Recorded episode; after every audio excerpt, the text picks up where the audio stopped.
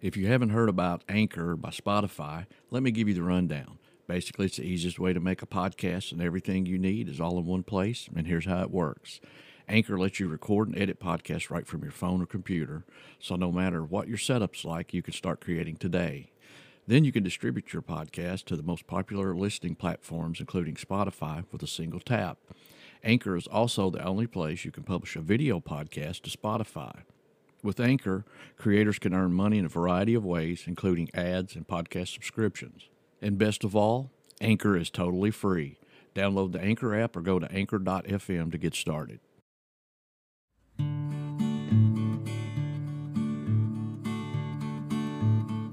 I stay here to defend the Alamo. And for those who will choose to stay, I know that, although they may be sacrificed to the vengeance of a Gothic enemy, the victory will cost the enemy so dear that it will be worse for him than defeat.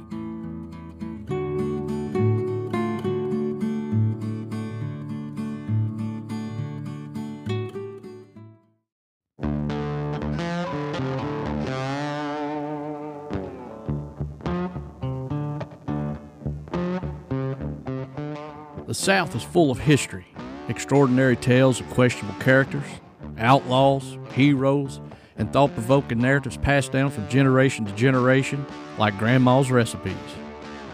These real life stories and exaggerations of fiction have helped shape the South and have created larger than life accounts of legend.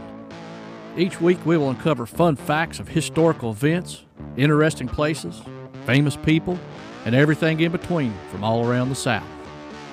Subscribe now on Spotify, Apple Podcast, Amazon Music, YouTube, or your favorite podcast listening app to listen to the show for free. So grab your sweet tea, fried green tomatoes, and pull up a chair as we uncover little known facts about the uncommon history of the South. Hello and welcome to Uncommon History of the South. I'm Brian. And I'm Harold. And Harold, before we get into the podcast, we've got a few house cleaning or updates that we normally do. Um, don't forget, we have all of our links in one place now, and it's the top of our show notes. It's our Linktree account. And also, we have reduced all of our prices in our store. So we're having a summer sale. So you can get a really cool Uncommon History of the South t shirt for $20. You can get a coffee mug, you can get the stainless steel drinkware, you can get the glass drinkware, a lot of nice gifts, and it also helps support our show. Um, also, if you listen to us on Apple, please leave us a five star review and a comment.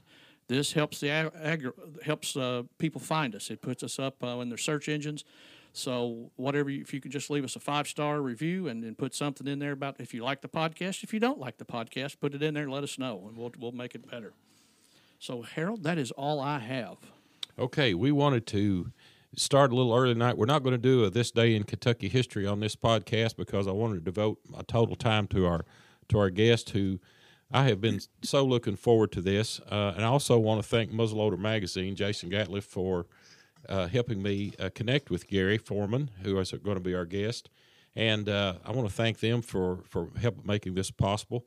And uh, Gary Foreman is a historian, a film document, uh, does film documentaries. He is a owner of Native Son Production. he's been in media since the 1970s. Uh, he has done work for the History Channel since 1994, and he started with a with a product there called the Revolutionary War. He's he's done has had several several awards. Uh, he has three uh, Western Writers Awards. He has 12 Outstanding Documentary Awards. Uh, he is also uh, nominated for an Emmy for his uh, product on the War of 1812. Gary Foreman, welcome to Uncommon History of the welcome. South. Well, thank you. Thanks, gentlemen. Appreciate it. L- love being on your show. I really do. Well, we just we're just really thrilled and, and thankful that you you can give us the time and take the time to to be with us. Uh, our mission is similar to yours. We we love our country. We love our history. Uh, we promote our history, and we try to to to make this interesting and entertaining for our listeners. And Mm-hmm. uh, it it's it's always the real stories are sometimes always more fascinating than the movies or the fiction that we see about the these events. Um, you have also been a member, or you have been involved, excuse me, of this Alamo Restoration Project. Can you tell us a little bit about that? Yeah, you know, it, it goes back a, a, a, little bit of a piece here. If your if your uh, listeners have a little patience, I'll run this by carefully. But it started in 1982 when I was visiting San Antonio, and of course, I knew a lot about the Alamo, and I was visiting some of my historian friends there in the spring of 1982, and I was in the plaza and I was photographing that familiar facade of the Alamo Church, which we call the Alamo. And um, out of the corner of my eye, all of a sudden I realized um, there was a taxi cab coming, and um, at that time that that street was open for traffic right through the what was the original compound of the Alamo, and he didn't stop, so I had to dive for the curb to save my life. of course, the only time I was concerned about was my camera, and um, some people thought I was actually hit by the cab. I and the cab stopped and, and looked at me and then took off. And i got up and i, I calmed myself down and all of a sudden and, uh, and some people will understand what i'm about to say i heard a voice and the voice says you had to do this and i almost said like what me do what and six months later i came back with a 20 page proposal to the state, the city, and the uh, the Daughters of the Republic of Texas on my recommendations for transforming the Alamo. And uh, my life has never been the same since. Wow, what an ambitious yeah. project! Um, yeah, you've done documentaries, and I've had word trouble with the word tonight. Doc, documentary. I don't know why. I don't usually don't, but you've done mm. so many documentaries on First Families of Texas, Daniel Boone, Davy Crockett, the Wilderness Road, Mansker Station, the War of 1812, Quantrill, which is a subject I've done a lot of research on, mm-hmm. Uh, mm-hmm. the Civil War, Custer, the Alamo, Texas history. Uh, Gary, you've done a lot of work.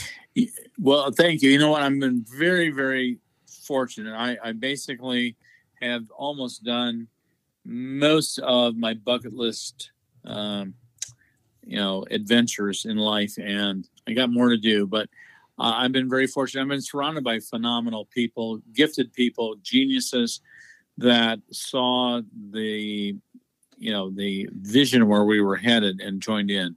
So I, am very grateful for all of them because they come from so many different uh, disciplines. You know, you, when you do a film, you don't do this by yourself. Uh, it's it's an army that you create, and and and I had a general. You know, I had to be the general of the army Mm-hmm. Um, but these people were easy to bring in together, and because they're so, you know, they they they were team, they were teammates. Mm-hmm. You know, they were not um, um, egocentric people who had to be treated certain ways and so forth. Um, we just didn't allow that on our set, and we were so gifted. Uh, we had from music, you know, uh, music score to animation to everything you can imagine. We just had so many wonderful people joining us to tell the story. I've always told everyone at the beginning of the filming um, on the first day, I said, This is no longer Gary Foreman's project. As long as you're involved, I don't care if your background or whatever you're doing, you're putting your thumbprint on this product. And therefore, you have ownership of this product. So conduct yourselves in that light. And they did. Right. So I'm very grateful for all of it. Well, that's that's great leadership. Uh, it really is. It it makes it. It also helps people to feel like that they are a part of something uh, bigger than themselves. Mm-hmm. And uh, I think that's important for all of us to experience that in our life, to be a part of things bigger than ourselves. You know, um, uh, shifting focus now. Um, if you don't mind, we'll mm-hmm. we'll go into the Alamo, the history of the Alamo, and sure. Um, Gary, what drew people to Texas in, in the early times? Uh, you know, uh, Texas is a very diverse state. You have mm-hmm. you know all kinds of geographical features in Texas. You have to go from desert to to hills to, to woods to grasslands mm-hmm. and prairies. What drew people to Texas? What was what was it that that people wanted to go there so much for? Well, it's always a combination. You know, this is a very good question because we've been discussing this element about history and why people do what they do when they do it. And you know, I'm I'm gonna I may go a little deep here, but I, I bet I just bet anything your your listeners will get it. And here's why: because have you ever looked through a kaleidoscope? Mm-hmm. You know, I mean, you know, you look through it and it's all these pretty fractals and so forth. And what and what happens when you twist it? Constantly change it. Exactly.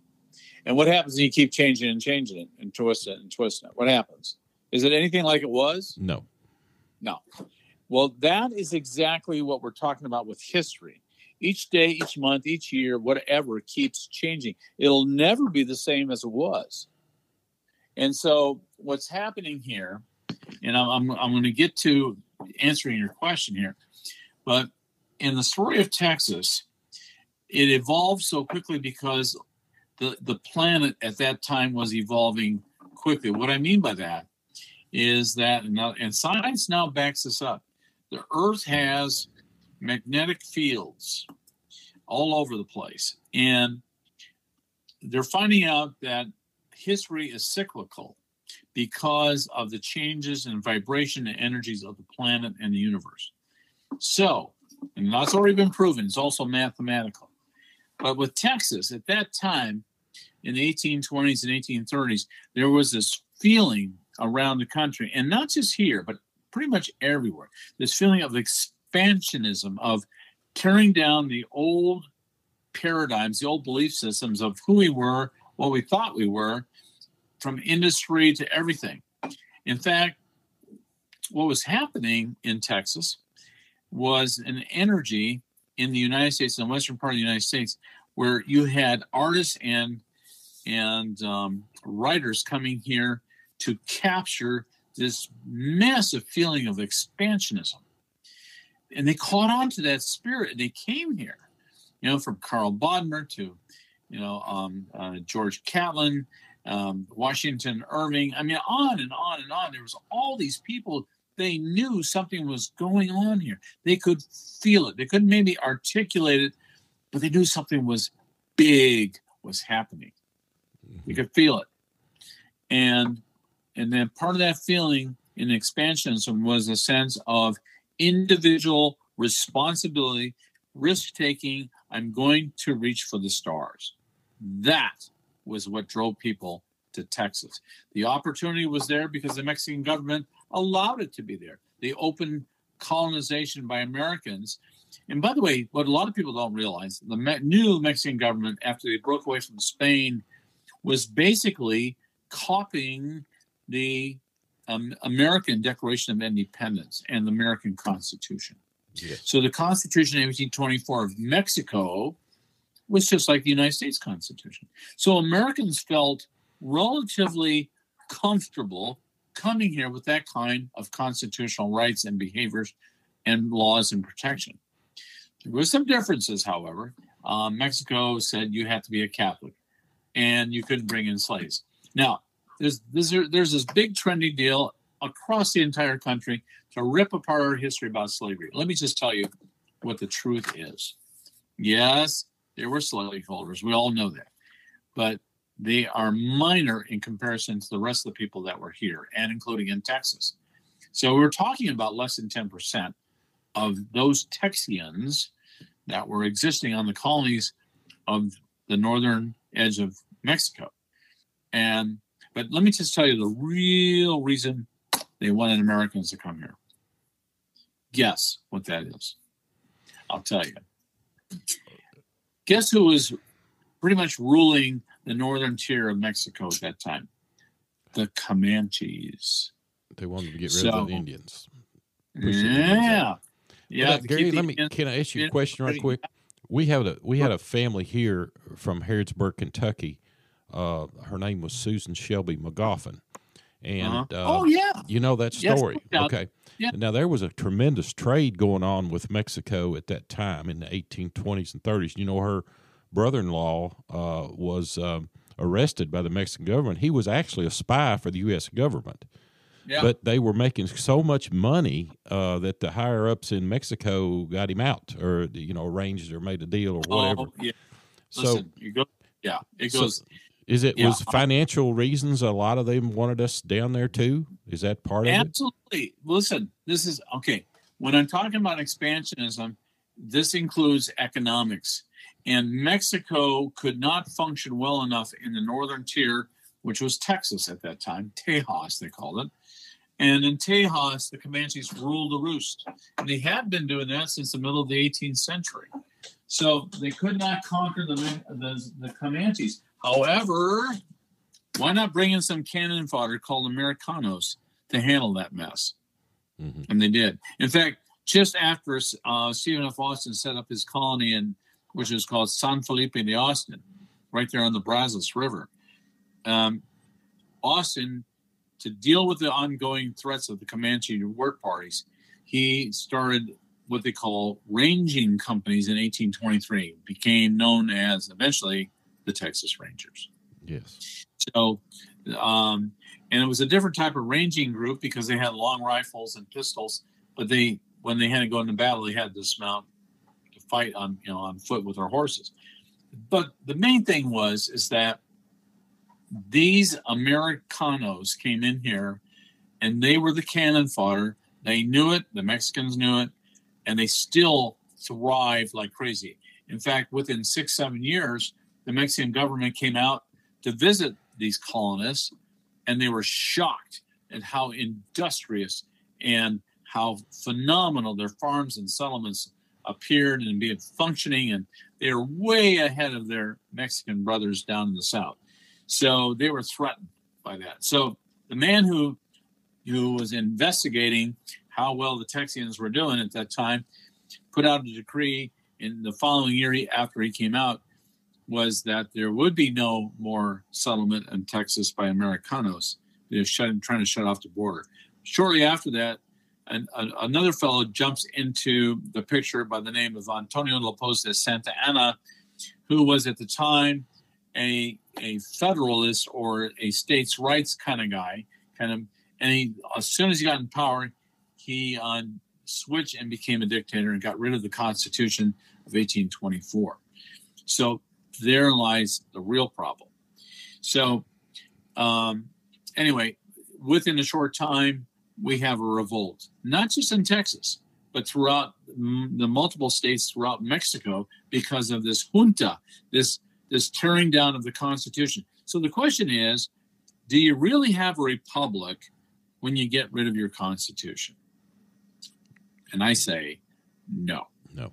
And so that's how everyone felt. In fact, I was I would tell you that in a, in the, the the pecking order of, of countries that present themselves to the international market, if you are run by a dictator, you nearly you drop several notches down on the on the totem pole, mm-hmm. and that's what was happening to Mexico at the time in the 1830s.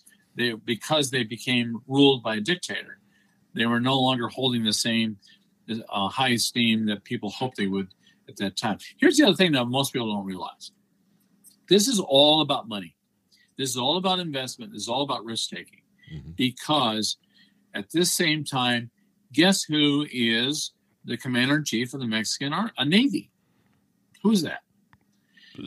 None other than David Porter, formerly of the United States Navy, who was on the USS Constitution and the USS Essex frigates in the War of 1812. He was out of a job because we had no war. We had no need for big Navy anymore. So he became the commander in chief of the Navy. And the Mexican uh, um, Navy had the, some of the lousiest ships. And I know if I was David Porter, he'd probably resign for the fact that Mexico just could not carry the deal, could not carry it. But anyway, he formed the, the basis of the first uh, beginnings of the Republic of Mexico's Navy in the 1820s. So that dispels this whole r- racial thing and this whole white supremacist deal. The other part of it is that who is in charge of the Mexican army? Well, we got the dictator himself, Santa Anna. But who's in second command? Is he a Mexican?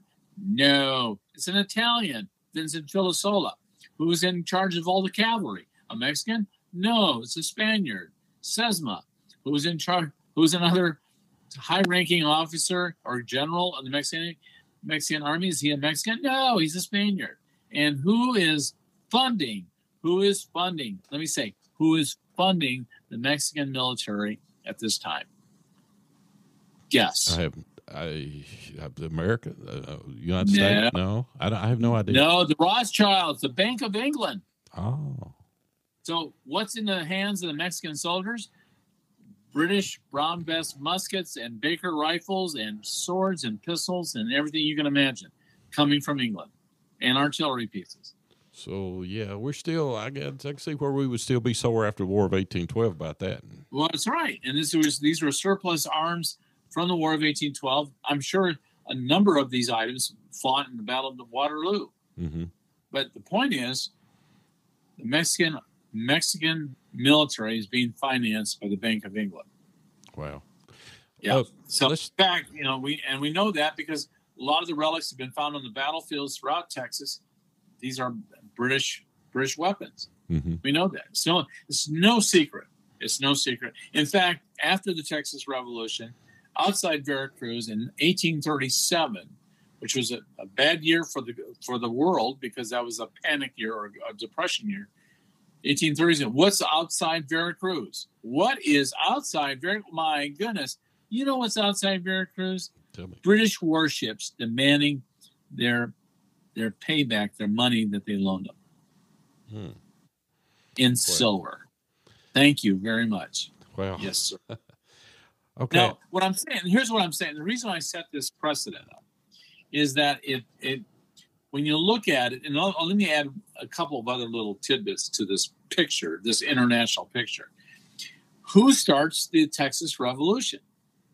Well, guess what? Not there's two people responsible for that, and not either not there's not one of them that's a Mexican. Two Americans, William Barrett Travis, an uprising uh, kind of guy, is an attorney who will make his, himself famous at the Alamo, and there's another fellow who's a, a soldier of fortune for the Mexican army, and his name is Colonel Juan Bradburn from Kentucky. Hmm. Wow. Okay, and he's in charge of the of the Mexican garrison at Anahuac. So, and that's really where the that's really where the where the real military tensions exercise their. Well, I was Uh, surprised. Uh, I had a I have a list of the names of the Kentuckians that were there, and I haven't went through the names of all the other states that were there. But being a native Kentuckian, that's just naturally I Mhm. gravitate to that. And I was looking at Mhm. their ages and where they came from. Okay, Yeah, and a lot of them were from Lyon County, Kentucky, which is far Yeah. western Kentucky. Uh, their Yeah. ages seem to run from in the mid twenties, uh, early twenties. Uh, there was a couple there. One guy was thirty-one. Uh, I think other Mhm. some of them were a little later.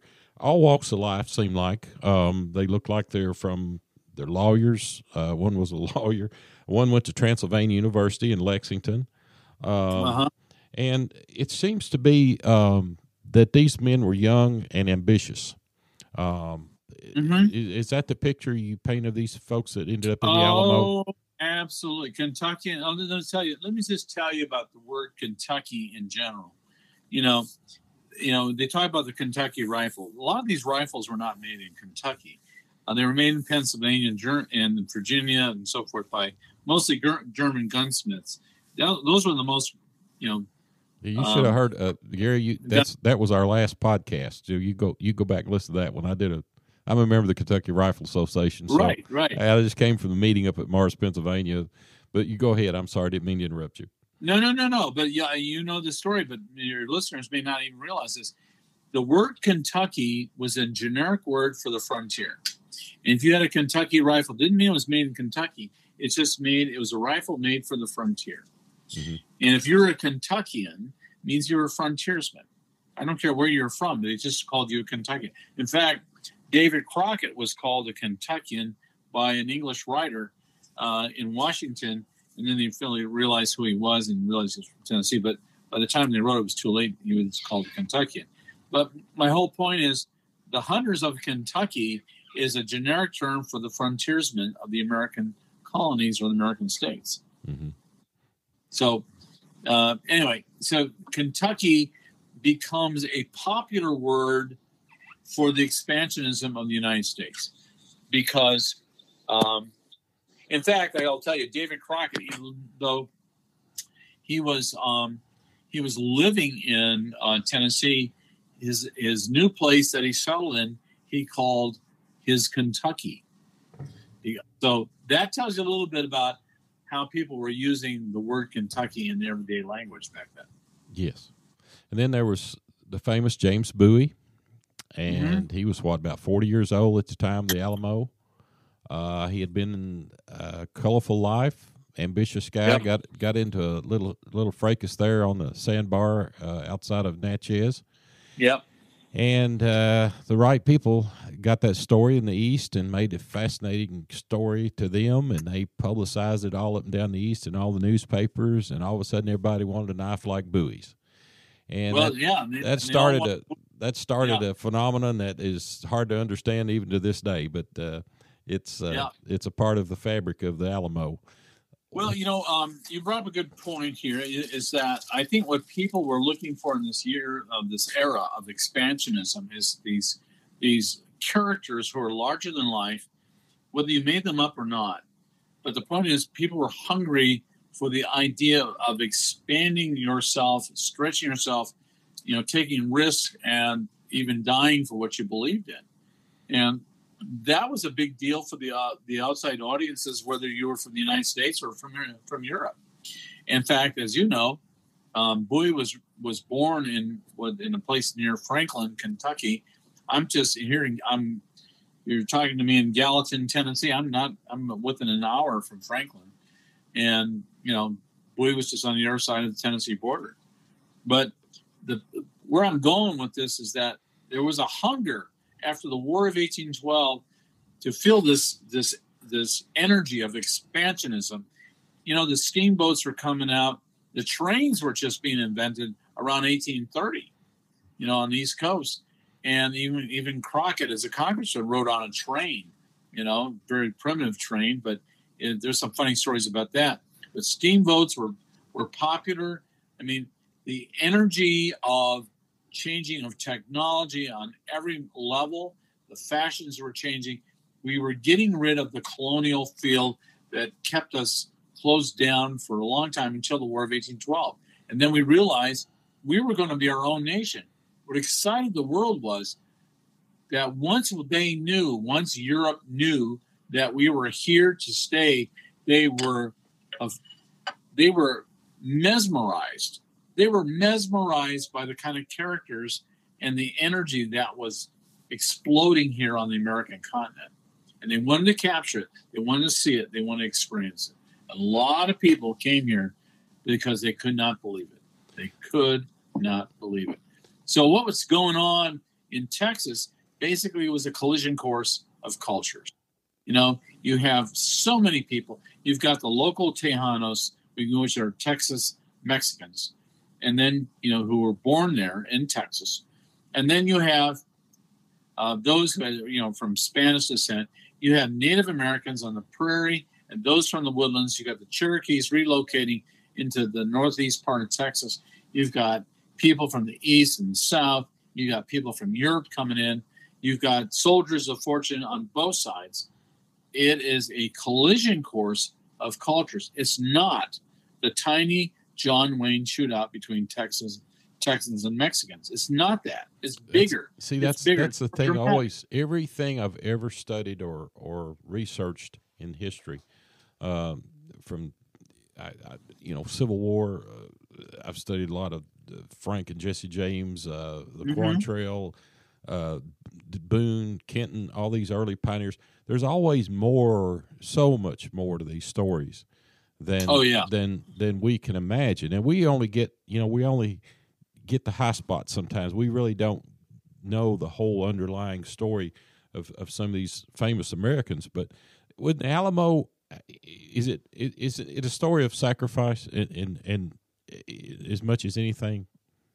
Is oh, it, it, it is the story of is, sacrifice? you, absolutely you, you nailed it. It that is the theme sacrifice is the thing. I happen to have over the I can't I can't believe it's been 39 years since I started the doggone project, but you know, in that time, my wife and I, and especially myself, I I have interviewed more people in coming to Alamo Plaza than anybody has ever done on the subject of asking them, why are you here and what do you want?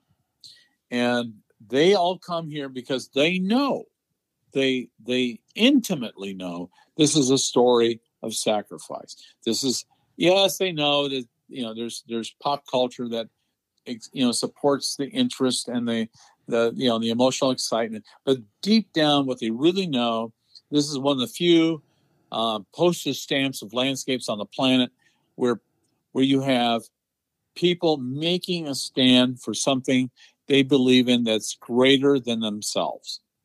Mm-hmm. In other words, they're willing to face the odds. You know, in the Alamo was at least 10 to 1. They're willing to face the odds and sacrifice their lives, and they often said this in their papers, for those millions yet to come. Mm-hmm. Well, okay. So today, today, we don't talk like that. We don't think like that. It's all about us right now, and we don't here, think about now. Yeah, yeah, and we don't think about our actions that are like dominoes that will tip over in the in the next generations, and even beyond that. Mm-hmm. You know what we do today is going to be felt tomorrow, but people do not think like that. They did back then, and that's how they wrote. Gary, and they what, wrote. Go ahead. I'm sorry. I didn't mean to interrupt you. No, no, no. I'm just saying they wrote with with with such eloquence and such wonderful commitment to the idea that we have no clue what that's like today.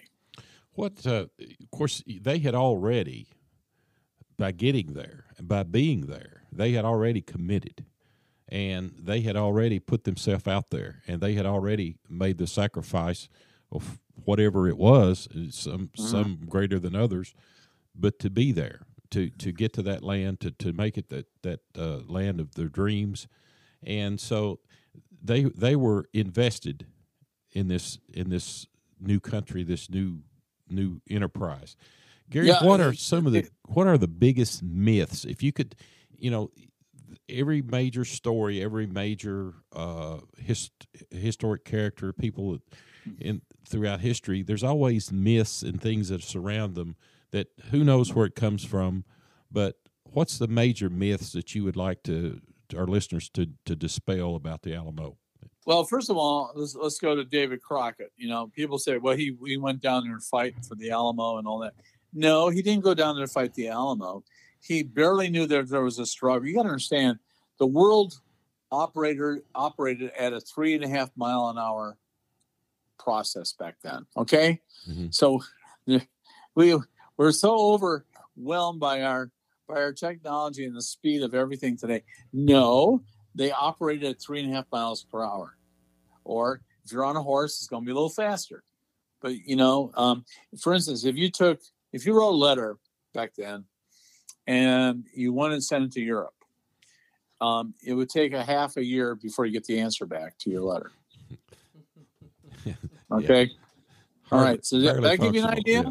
Barely yeah. functional. Yeah. Yeah, I know. So um, most people will not have the patience or um, the energy for that anymore. But the point of what I'm saying here is that when Crockett went to Texas, he was looking for a place to, to establish for his family. He was very clear. He was not leaving or deserting his family. He was scouting out so he could come back and bring his family with other friends and start basically a new community, probably along the Red River in North Texas. And it's well documented. I mean, it was no secret. He knew what he wanted to do. He knew where he's going to go. He already knew there were friends there waiting for him to show up. Mm-hmm. So that was his focus. Uh, I need a new place. I need to get started. I need to restart my life. I'm leaving Tennessee, and I want to start my life in Texas now. But when he got there, and on the way down, he got he finally realize there's really a bigger opportunity for you if you join this revolution. And by the way, the first battles against the Mexicans we were outnumbered three to one. We win every time, and they had their tail back to Mexico. Mm-hmm. And and if you join up with the army, you're going to get all these thousands of acres. Yes. You know, uh-huh. and so he thought, "Oh my God, I can't believe my timing." And so it was kind of a setup because they little did they know that Santa Anna was bringing his best professional troops up to Texas to squash this deal. Mm-hmm. And so there's a lot of sloppy operations going on that Crockett was encountering on, and he got himself stuck in this place called the Alamo. And um, but uh, the the myth is that he went down to fight. He didn't go down to fight, but when he, once he was down there, once he got close, he realized there's a bigger opportunity. So he took the biggest gamble of his life, which cost him his life. Mm-hmm. But it was it was not uncommon to do that. Well, Um, is, so most of these guys ahead. started there to, to build a new life. Houston had a similar story, didn't he? Uh, he was Yes, in he. Alamo, but I mean, he, he he had a similar story. He had a failed marriage and wanted to start over. And uh, is is what about Stephen Austin? And uh, Well, Stephen Austin, he and his father operated um, some lead mines and some other businesses in, in, in Missouri. And um, but his his father, Moses Austin, had the opportunity to uh, meet up with the um, the um, fellow called the Count de Bastrop, and they and they decided to create a new colony of Americanos uh, in the early 1820s. Moses Austin, when he went back home, he died, and Stephen F. Austin carried out his father's wishes to create a new new colony, and he did. But um, things were going good for a while until until this new change, because the Mexicans felt threatened by the industrious nature of Americans. hmm Well, you know, when I I've studied a little bit about the, Spanish control of, of Mexico, and I don't want to Yep. revert back too much, but um, I think the Spanish had tried to learn from the English about how that uh, America became very independent, and they couldn't control it that many miles away. And so I, I've always uh, read, or or I can't remember. We've talked about it in the the the knife circles that I run in about how that they wouldn't allow a lot of a lot of manufacturing and technology develop in Mexico so they could control it and depend on Mhm. Spain for their goods and make Right. you know so it was a way of suppressing they were suppressed in the sense that they couldn't wasn't free to uh, develop the technology and the industrial might that other Mhm. nations would because they didn't allow the artisans to come over they didn't want that they didn't want them to develop too much because they would become too independent just exactly what Yeah. america did but Right. The in the Alamo, the the story that we have always, you know, the movies and all that, we've seen and, the, and read, um, thirteen days, um, uh, bombardment, what about every night. Um, the the men were they knew probably from the time they saw those guys coming down around the Alamo, the mission that they were probably going to die because there was Mhm. no way out.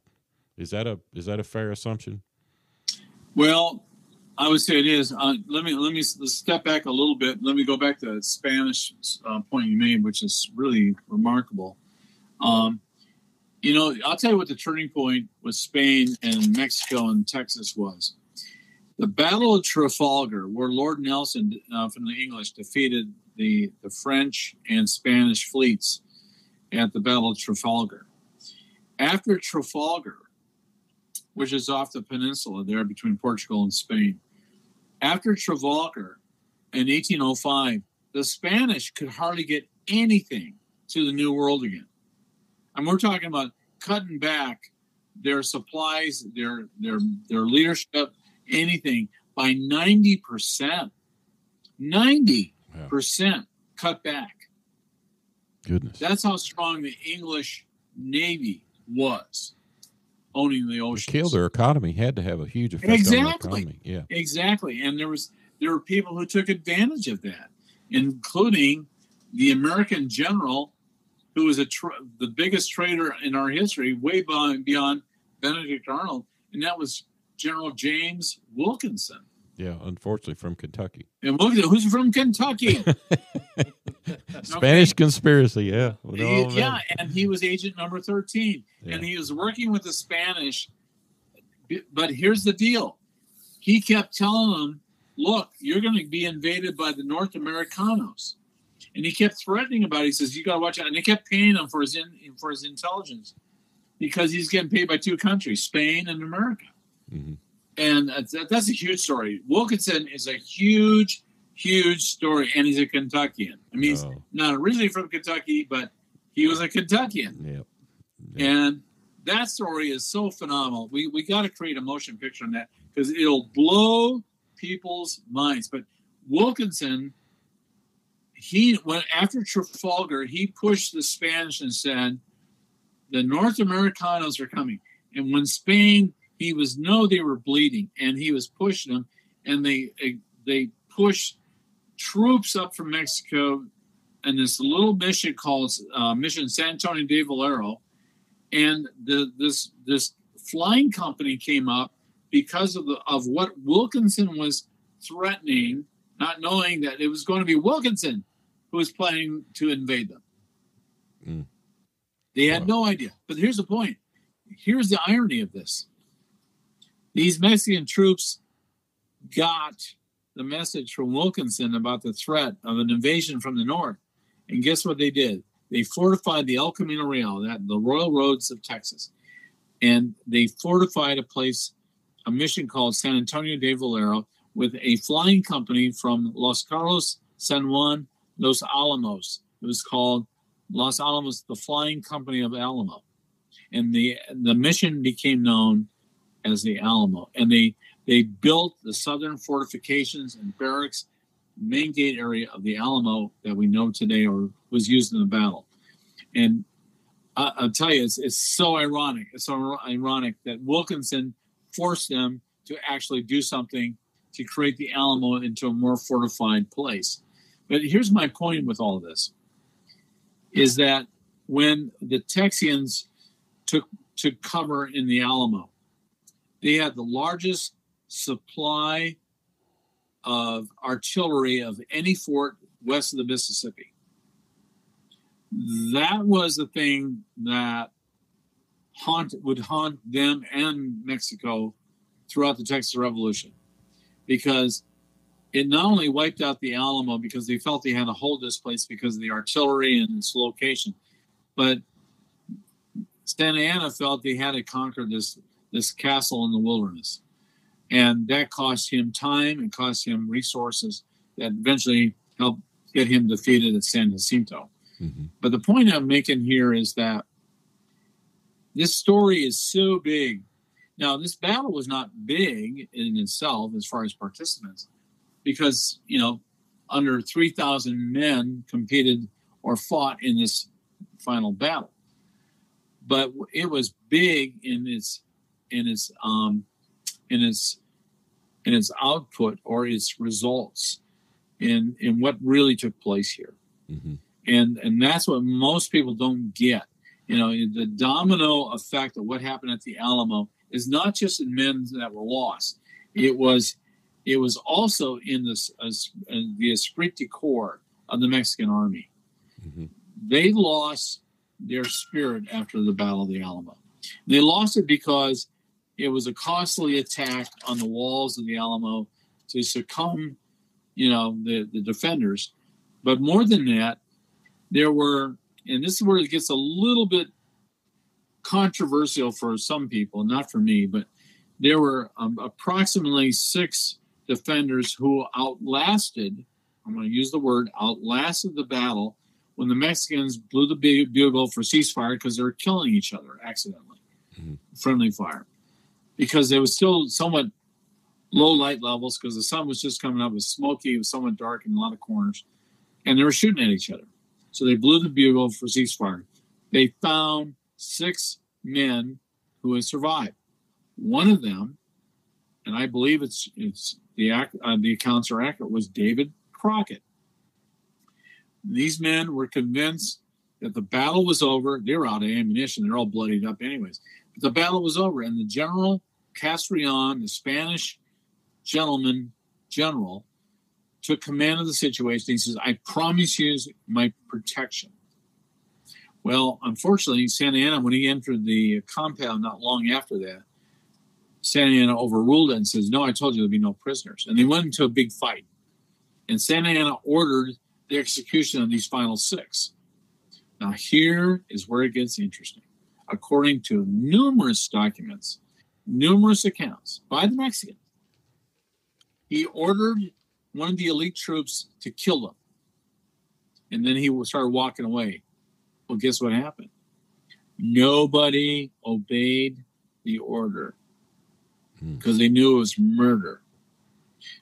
But the corps of officers that surrounded his escort of Santa Anna, they saw an opportunity here that because they didn't participate in the battle, they just escorted Santa Anna. So they came in, pushed their way through the ring of soldiers and officers, drew their swords, and started hacking these guys to pieces quickly. Hmm. And every officer who walked watched this and who was completely horrified by it said none of these men humiliated themselves. None of them, they all stared death in the eye. And some even fought back at the time they were being pierced through the swords. Goodness. That act, that act alone took the guts out of the Mexican army. Because Castrillon from that point would never, ever, ever talk to Santa Anna. Wow. You know, there was there was more to dying in that manner than swinging your rifle for a movie that would Right. take down more of the Mexican army than you ever realized. hmm Because it it completely showed the true colors of what this this monster was about. Okay. Gary, we've got a few Yeah. minutes left. Um, what happened to the bodies of all the men in the Alamo? Uh, they were all cremated. They we we know there are at least two cremation piles, funeral pyres, um, that were dragged away from the compound. They were pulled out of the compound because the Mexicans were going to occupy the compound. So you don't want to have rotting human bodies where you're going to be living. So they pulled them away about mm, a quarter of a mile away. Um, actually, today, two blocks away from where the Alamo sits today on Commerce Street and they burned at least two. We think there's another funeral pyre. Um, we think there was about 70 defendants that were squeezed out of the Alamo at the end, and they made their last stand outside the walls, and their bodies were collected and burned in a separate place. But that's what we think we know right now. Mm-hmm. Um, Well, what a story! What a sacrifice! It's uh, it's we could go on for hours. Uh, I wish we had hours, but our recording equipment will only go so long. Um, Gary, thank you for your wonderful uh, story. Uh, we hope we can do this again. Um, Let's we, do we it. Just, I feel like we haven't just scratched the surface, really. Uh, oh, we have. We got more. We got. We got some Kentuckians to talk about, and if we get back together again, I would like to well, do that. let's uh, we'll do another part two of the Alamo. How about that? Yeah, let's do it. You know, it's it's and it's fun talking to you guys, and and I'm I'm going to tell your fellow Kentuckians, you know, you know, stand up for liberty, stand up for what the other Kentuckians that came before you were all about, and um, we have to man up in this time. You know, the American male has taken a huge hit, and we have to stop being boys. We have to be men. Right. So that's my message. Absolutely. Hey, Gary, where can people connect with you or follow you or find out more about what you do? Well, you can, um, of course, my my website is Native Sun S U N, NativeSunProductions.com, and um, uh, that and you can also find me on Facebook, Gary Foreman. So we there are a lot of ways you can get a hold of me. All right. So I look forward to If sharing like some to- things with your audience in the future. I appreciate it very much. If you'd like to hang on after we uh, sign off here, we'll have a few things we'd like to tell you. Okay. You bet. All right. Thank you, Gary, for being part of it. We hope you enjoyed this episode of Uncommon History. To find out more about the podcast and keep up with what we're doing, follow Uncommon History of the South on Facebook, Twitter, and Instagram. Make sure you subscribe for free on Spotify, Apple Podcast, Amazon Music, YouTube, or your favorite podcast listening app. This podcast is created and produced by Harold Edwards and Brian Wolford.